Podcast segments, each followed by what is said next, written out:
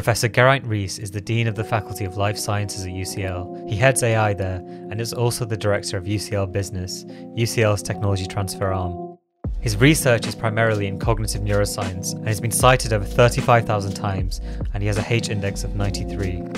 He sits at the intersection of academia, technology and business, so he has a really rich bird's eye perspective on medtech, and so it was a real privilege talking to him. I asked him what areas of A I in medicine don't get enough attention, the role of private companies in research, and whether you need to work disproportionately hard to reach the upper echelons of the field. I hope you enjoy. Could you start by telling me a little bit about your story, say from medical school to how you got to where you are today? Gosh, that's a lot of a story. Um, well, uh, at medical school, I was captivated by the brain, and I did uh, what would now be called an intercalated B S c um, uh, in what would now be called neuroscience. And I was convinced that that's what I wanted to do. Um, but I didn't like neurology at all. So that was a bit of a problem. So I spent a lot of my time in early clinical training doing intensive care medicine, um, and became slightly convinced that I wanted to be a renal physician. I'm not sure why. Fortunately, the renal physicians um, had identified that I was completely unsuitable for such a career um, and uh, didn't appoint me to any of those jobs. And so I had to um, go and become a neurology S H O, where I discovered that actually I'd been uh, labouring under the misapprehension uh, that neurology was uh, boring. In fact, it was fascinating. And then my neurology and neuroscience um, interests married up. Um, and that was really, for me, the start of a career in clinical academic practice, using brain imaging um, to image um, and try and understand consciousness, the um, uh, set of uh, subjective feelings we have about the world around us, which I think is fascinating because it's one of the most important things that gives our life meaning. Um, not many of us would want to live out the rest of our life unconscious, either in the sense of being asleep or in the sense of being a zombie without inner thoughts and feelings. So it really is critical um, to human existence. Um, so I undertook a P H D, did some postdoctoral training, um, and to cut a long story short, became a professor um, looking at those areas. And that then started a second phase in my career where um, I uh, discovered the joys of um, leadership. And I was lucky enough to uh, direct an Institute of Cognitive Neuroscience at U C L. And now I'm uh, Dean of Life Sciences and Pro-Vice Provost for Artificial Intelligence at U C L. Your research into cognitive neuroscience is really fascinating. What's, what's one question you hope to get to the bottom of by the end of your career? What's the neural basis of consciousness? I would hope to get to the bottom of that. Can you explain that to a five-year-old slash a medical student? Yeah, so we use we use the term consciousness in uh, at least two different ways. Um, one is that we, we use it to refer to uh, the fact we can sometimes be awake and having experiences, and sometimes be asleep or unconscious having experiences. Um, that's, if you like, one set of brain mechanisms: what wakes us up in the morning, uh, what puts us to bed at night, um, what, uh, if we're hit or we're in an accident, can knock us out. Um, I'm less interested in those. What I'm really interested in are when we are awake, and of course, sometimes when we're asleep, when we're dreaming, we have this vivid set of experiences um, of the world outside and of our inner self, Uh, which we call consciousness. We can say we're conscious of uh, an apple or a scent or a flavour or a smell, as well as more complicated things like I'm uh, aware I feel a little self-conscious, or I'm aware I feel a sense of déjà vu. So we humans have this complicated set of inner experiences that we can share through other people, through language and non-verbal communication. Um, and we're not quite sure whether other mammals, other animals have those experiences or not. Some of us might think our dog or our cat are conscious in the same way as we are. Um, others would not. Some people would think an earthworm is conscious. Others would not. And the reason we have that ambiguity is because we don't really understand the neural mechanisms of consciousness. And so we don't really have any scientific basis um, to uh, appreciate what animals might be conscious um, and what might not. And of course, um, neurological illness, but also some psychiatric illnesses, some other types of illness can affect our consciousness in all sorts of ways. Um, so I'm interested in understanding that, which seems to be um, something that's special about being human um, and something that gives richness um, to all of our lives. So you mentioned that you're the Pro Vice Provost of Artificial Intelligence at U C L, and it sounds like a position that didn't exist twenty, thirty years ago. How did that come about and what is it? So it came about because the university had a realization that Um, algorithms in the broadest sense, uh, artificial intelligence is obviously quite a big term, but encompasses a lot of what, what you might call analytics, algorithms, um, ways of interrogating and learning from data to generate um, behavior or decisions that seem intelligent. Um, that the realization that that sort of activity was taking place all across the university. So not just in traditional places where you might expect A I research, like a computer science department, um, but also in some areas of our Institute for Education. There were people interested in A I in our um, Faculty of Laws, interested in regulation, uh, lots in medicine, some of whom I'm sure you, you have talked to or will talk to, like uh, my friend Pierce Keane. Um, so all across the university, there was this um, ferment of activity, um, but we didn't have underpinning that any sense of a narrative or a strategy that as a university, how we wanted to uh, promote and bring those things together. So the whole was more than the sum of its part. We also didn't have any strategy for underpinning that. What sort of computational um, equipment, what sort Um, of software stacks do we need to provide for these researchers and these teachers? Um, and we didn't have any systematic way of engaging with the companies um, and social enterprises out there in the world who are also using artificial intelligence to work on um, real world problems. So the post was created to think about those things, to coordinate um, those things, and to try and make us as a modern global research university um, better at, at having an integrated whole that was more than the sum of its individually impressive parts. So from a medic's perspective, or at least from my perspective, there's areas of A I, um, particularly in medicine, that are very sexy, like uh, image analysis. But you get this high-level picture of A I, not only within medicine, but across other specialties as well. What part do you think is interesting that doesn't get enough attention or people aren't really looking at at the moment? Well, one area that's interesting to think of is whether A I has any role to play in therapies. So we, we often think of A I in um, surveilling populations, predicting things um, that might happen in preventative medicine, uh, predicting what you might have to do to avoid a particular de- disease state. Or the examples you mentioned in diagnostics, that is, for example, could we use A I to um, read mammo- mammograms or deliver some insights from analysis of other medical images? And those are all in the, the, the diagnostics and, and before space. And it's harder to think of how A I might contribute in the therapeutic space, because of course therapeutics are often, not always, um, medicines we take that alter our, our bodily physiology. So what, one interesting neglected area Uh, I think that a few companies are working on that's quite interesting is the use of uh, natural language algorithms and understanding natural algorithm um, to derive talking therapies in mental health. Um, so cognitive behavior therapy, and delivering those through different channels, as it were, and ultimately perhaps um, algorithmically or through an artificial intelligence. That's a kind of interesting area that people don't always think of when they think of applications of A I. Um, and we might also think of how A I can work alongside additional existing therapeutics, whether they're medications we take or whether they're surgical therapies, for example, um, h- how A I could work alongside those to synergize or enhance the effects of those therapies. So that int- I, I think that's that's just a handful of things that um, catch my interest, as well as the more popular areas, if you like, of um, image analytics. Final area to, to think about is healthcare these days, in certainly in Western settings, is delivered in very complex, large systems of primary and secondary care, all integrated into what we might call um, a health science network. These large structures are incredibly complicated to operate and have huge operational inefficiencies. And we see the kind of stresses that hospital systems can be put under their operations in things like the current global COVID nineteen pandemic.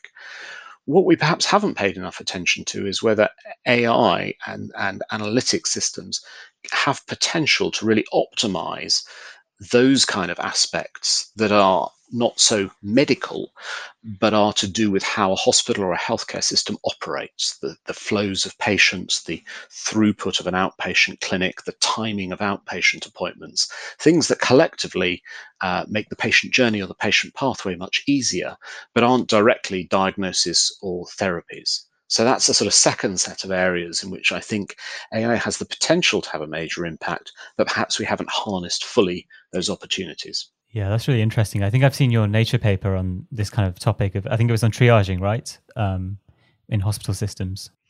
Well, there's one paper um, a colleague of mine, Amy Nelson, authored that I think you, you, you might be talking about, which was about trying to predict non-attendance at, at hospital appointments. Um, so there, the issue is, is straightforward. Um, many people fail to attend for their hospital appointments, and that creates, particularly if you've got very expensive machinery like an M R I scanner, um, essentially wasted resource that could have uh, reduced a waiting list or allowed a patient to access something earlier. So the very simple question uh, she asked was, um, can you actually predict who is not going to attend their appointment? Because that also allows you to target what you might do. Rather than just ring everyone up or send everyone a text message saying, remember, you've got an appointment, you could actually target your intervention. You could ring up the people who are actually predicted to miss their appointment and say, well, why are you going to miss your appointment? You need some transport, you need some help, you need something that's to do something. So precision medicine, if you like, um, but, but directed at appointments. And what, and what she found was, um, surprisingly, the routine hospital data that's just held in every hospital about people's appointment uh, can do a pretty good job at narrowing down who's at most risk um, of not turning up. So you can then target an intervention. That's a really, really practical thing, but it would save countless billions of N H S money if we could roll that kind of a solution out um, across the entire um, health service. I think one, one final point to make there is that figuring out that that's a problem um, is something that healthcare professionals can do, because we're in hospitals every day and we see that people don't turn up for appointments. And you might not see that always from outside if you're not a healthcare professional working in a hospital. And so there's a real role for all of us working in healthcare settings to use that knowledge to identify those little areas like that that perhaps seem a little trivial, but actually cumulatively are a huge wasted resource. We can identify them, capture them, um, and, and then use A I and advanced analytics, we hope, to solve them, to make the health service better. I'm going to ask you this because of your role as uh, director of the U C L's technology transfer arm, and feel free to fact check me here. But I think hundreds of years ago, a scientist might have a rich benefactor who would fund their research. And then seemingly at some point, we moved away from that model where it was more governments and nonprofit grants, which sponsored a lot of science. And now it feels like we might be going more towards the former with the emergence of companies like DeepMind and Google Health, who are sponsoring cutting-edge research, particularly into machine learning and medicine. Now, do you feel as if there's being, do you think there's a, a shift happening in how science is funded at the moment? No, I, I wouldn't necessarily agree with that characterization. I think, um, first of all, your, your idea that the rich benefactor has gone away, that, that's not true. Uh, there are amazing philanthropists out there um, who do can and do um, invest considerable time and effort into supporting uh, biomedical research. Um, we, we know some of them because they are billionaires like, like Bill Gates, Bill and Melinda Gates Foundation, one of the world's largest charities. Um, but there's also countless other philanthropists out there uh, making smaller but really important gifts. Um, similarly, it's not really the case that companies have just come along in the last five minutes um, and suddenly are supporting research. Again, there's a rich history of um, companies either doing research themselves, because of course a lot of R and D in this country takes place actually in, for example, pharmaceutical companies, uh, in technology companies and so on, but also supporting that interaction with universities. So I would see it more like um, an ecosystem where there are different types of funding available and different types of funder available and different situations in which research can take place. And that, that is shifting. Where you are right is that does shift over time, just like any ecosystem. Think of a coral reef or something, although maybe the analogy is wrong because there's, there's no equivalent of bleaching here and climate change. Um, that ecosystem is continually changing. What I think we have to be attentive to is just thinking about what balance would look like for that ecosystem. I think it would be wrong to have a research system that was solely dependent on government funding, but equally it would be wrong to have a research system that was solely dependent on philanthropic individuals or just on companies. So I think the, the more sophisticated question to ask is, what's the right balance? For someone who's not familiar with this whole ecosystem, what role exactly do private companies have in either research or the translation of research? So, so it, it clearly varies between the type of company. So a company, for example, that's involved in retail or hospitality um, is, is perhaps less likely to be engaged in as much research as a company involved in delivering uh, new medicines or creating new technologies for public benefit. Um, so it, it does differ across sectors. That's called the R and D intensity, and you, you can measure it, and governments measure it, the percentage of their, their turnover. Um, I, I think the sort of long answer is that companies that do invest in research and development um, do some of it in-house. Um, they have particular teams in-house to develop their own um, ideas. So in the medical space, that might be about surgical robots, or it might be about new forms of um, agents to treat diabetes, or it might be about something completely different. But they also work um, with partners like universities um, and hospitals, um, sometimes because there is particular expertise that they don't have in-house and they want to access through that partnership, sometimes because there's a need to work alongside patients to have the patient voice represented, uh, sometimes for other reasons. So, you know, the longish answer would be, um, I think it would be a mistake to see companies as somehow an optional part of this ecosystem, that everything could take place in this, this beautiful world without companies. Um, and we should remember that um, creating companies that make things is, is, is actually ultimately how we translate most benefits into the world. That is, if we want to create a new medicine in a university or in a hospital, we can do so. Uh, but if you want to scale up the manufacture so we can manufacture millions of doses and transport it all over the world, well, we're going to need a company, because we need to understand bioprocess engineering, we need to understand scale-up of drug manufacture, we need to understand logistics and regulation and all sorts of things where the expertise wouldn't necessarily be in a hospital or in a university. So it, it, it's not as simple for me as Um, sometimes people see in the health sector, that companies are somehow intrinsically less good uh, and healthcare systems are somehow intrinsically more good. I think both are required to deliver healthcare advances. Throughout your career, have there been any habits or ways of approaching things that have helped you along the way? Got to enjoy yourself. Um, it's sometimes harder said, easier said than done. Um, sometimes it's very hard to enjoy yourself when you've got a grant deadline or you just fail to get a job or, or whatever. But I think pulling back the broader picture, if you're not smiling, um, or at least you don't have the potential to smile when you get up and go to work, uh, if you're not enjoying what you do, Um, then I think you need to take a long, hard look at it and ask yourself, is this a temporary thing that's just uh, because I'm having a bad day, or because I've um, not got a grant, or I've not got a job, um, or is this something more permanent? And so that's the second thing for me, that, that I've always been afraid that I would lose self-awareness, that I would lose the ability to look inside myself and say, am I really happy? Um, I think doctors in particular, or people with medical training, are really good sometimes um, at... at um, not always being uh, convincing themselves that whatever they're doing at the moment is the right thing. And I think what I've always sought to cultivate is a little bit of skepticism that just probes me and says, are you really sure? You really sure? And, and then I go, yeah, I'm really sure. And then, then inner voice, and then you're back to enjoying myself. So I think enjoy yourself, um, cultivate self-awareness. And a third thing would, would be, um, work-life balance, remembering that balance is a verb, not a noun. It's not something you achieve when you're sort of, you know, twenty-two and then say, ah, got work-life balance, fine, got it sorted. Because, of course, everyone's life is always changing um, and everyone's circumstances are always different. And even when you think you've achieved stability, something out there will come along like COVID nineteen or, or whatever, uh, good as well as bad things, to disrupt that balance. So uh, adopting a sort of... Um, continuous checking. Have I got the balance right?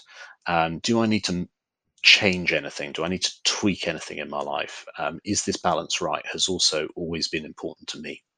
So I think those those are three things, perhaps not all the things, but certainly three things um, that I think are really important to think about.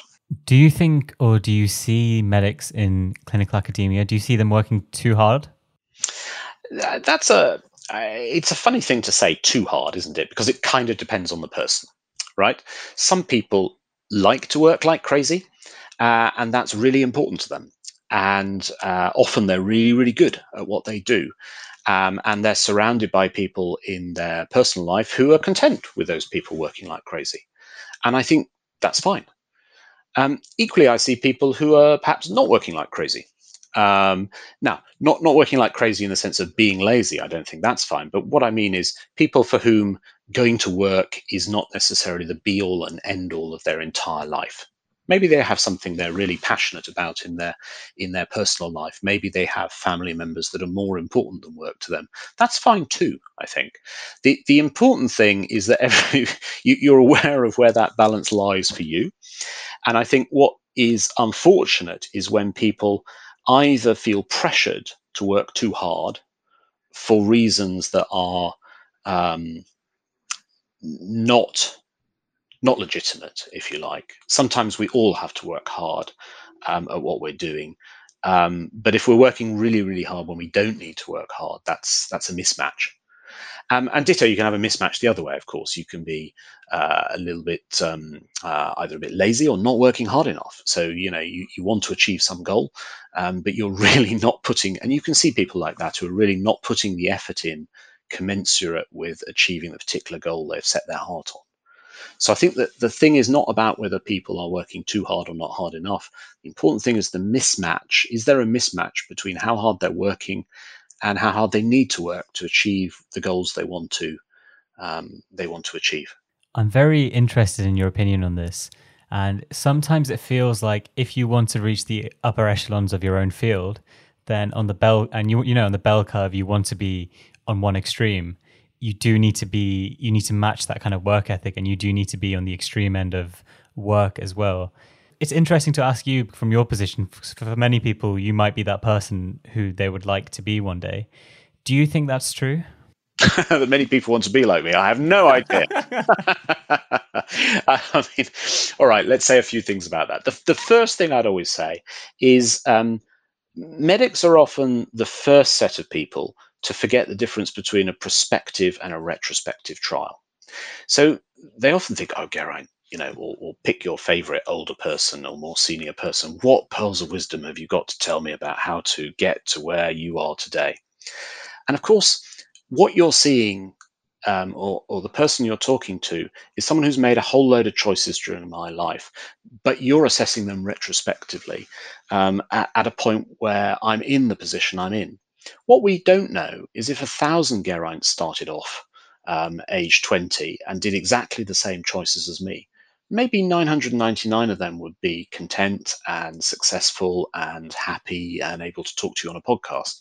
But equally, it could be that nine hundred ninety-nine of them are really miserable and unhappy, and their choices have led them to rack and ruin. And you're just happening to talk to the one person um, who made those choices who's really happy. So I think you've always got to take that kind of um, that advice from your seniors with that pinch of salt, that it's not a prospective trial. So we don't actually know if the choices I made are the right ones for you or me or, or anyone else, really. Now, that said, um, let, let's... get back to your overall question, which has eluded me. So just put me back on track. What, what, what do you want me to talk about? So I'm saying that on the normal distribution, on that curve, if you want to be an outlier on there, you, your work effort needs to be matched that as well. Yeah, so I think, I think two things I'd say for that. Yeah, maybe three. Okay, three things. So, th- so the first is, yeah, I, I agree with the basic premise that it's really hard to see people in any area of life who are successful, who don't work reasonably hard to get that success. Of course, there's always a few incredibly lucky people, you know, lottery winners just write down some some numbers and suddenly they've got they've got millions and millions of pounds, although that doesn't necessarily bring them happiness, of course. But, you know, the, yes, there is an element of luck, but most people work hard um, uh, if they're going to be good at something. Again, I think, though, um, it, the second thing is it's about working smart as well as working hard. Um, so just hard work on its own, just putting in the hours, um, you, you can either cut down on those hours by working smarter um, and have more time for other things in your life, or you, you know, you could work smarter and put the same amount of hours in and and and be even more successful. But it is certainly not true that there's some linear relationship. If you work double the amount of hours, you get double the success. That's clearly not true either. So I think just a little bit of thought about that. It's about um, commitment and, and passion and working hard, but not necessarily going completely crazy. Um, final thought is most people work harder and longer at things they um, enjoy.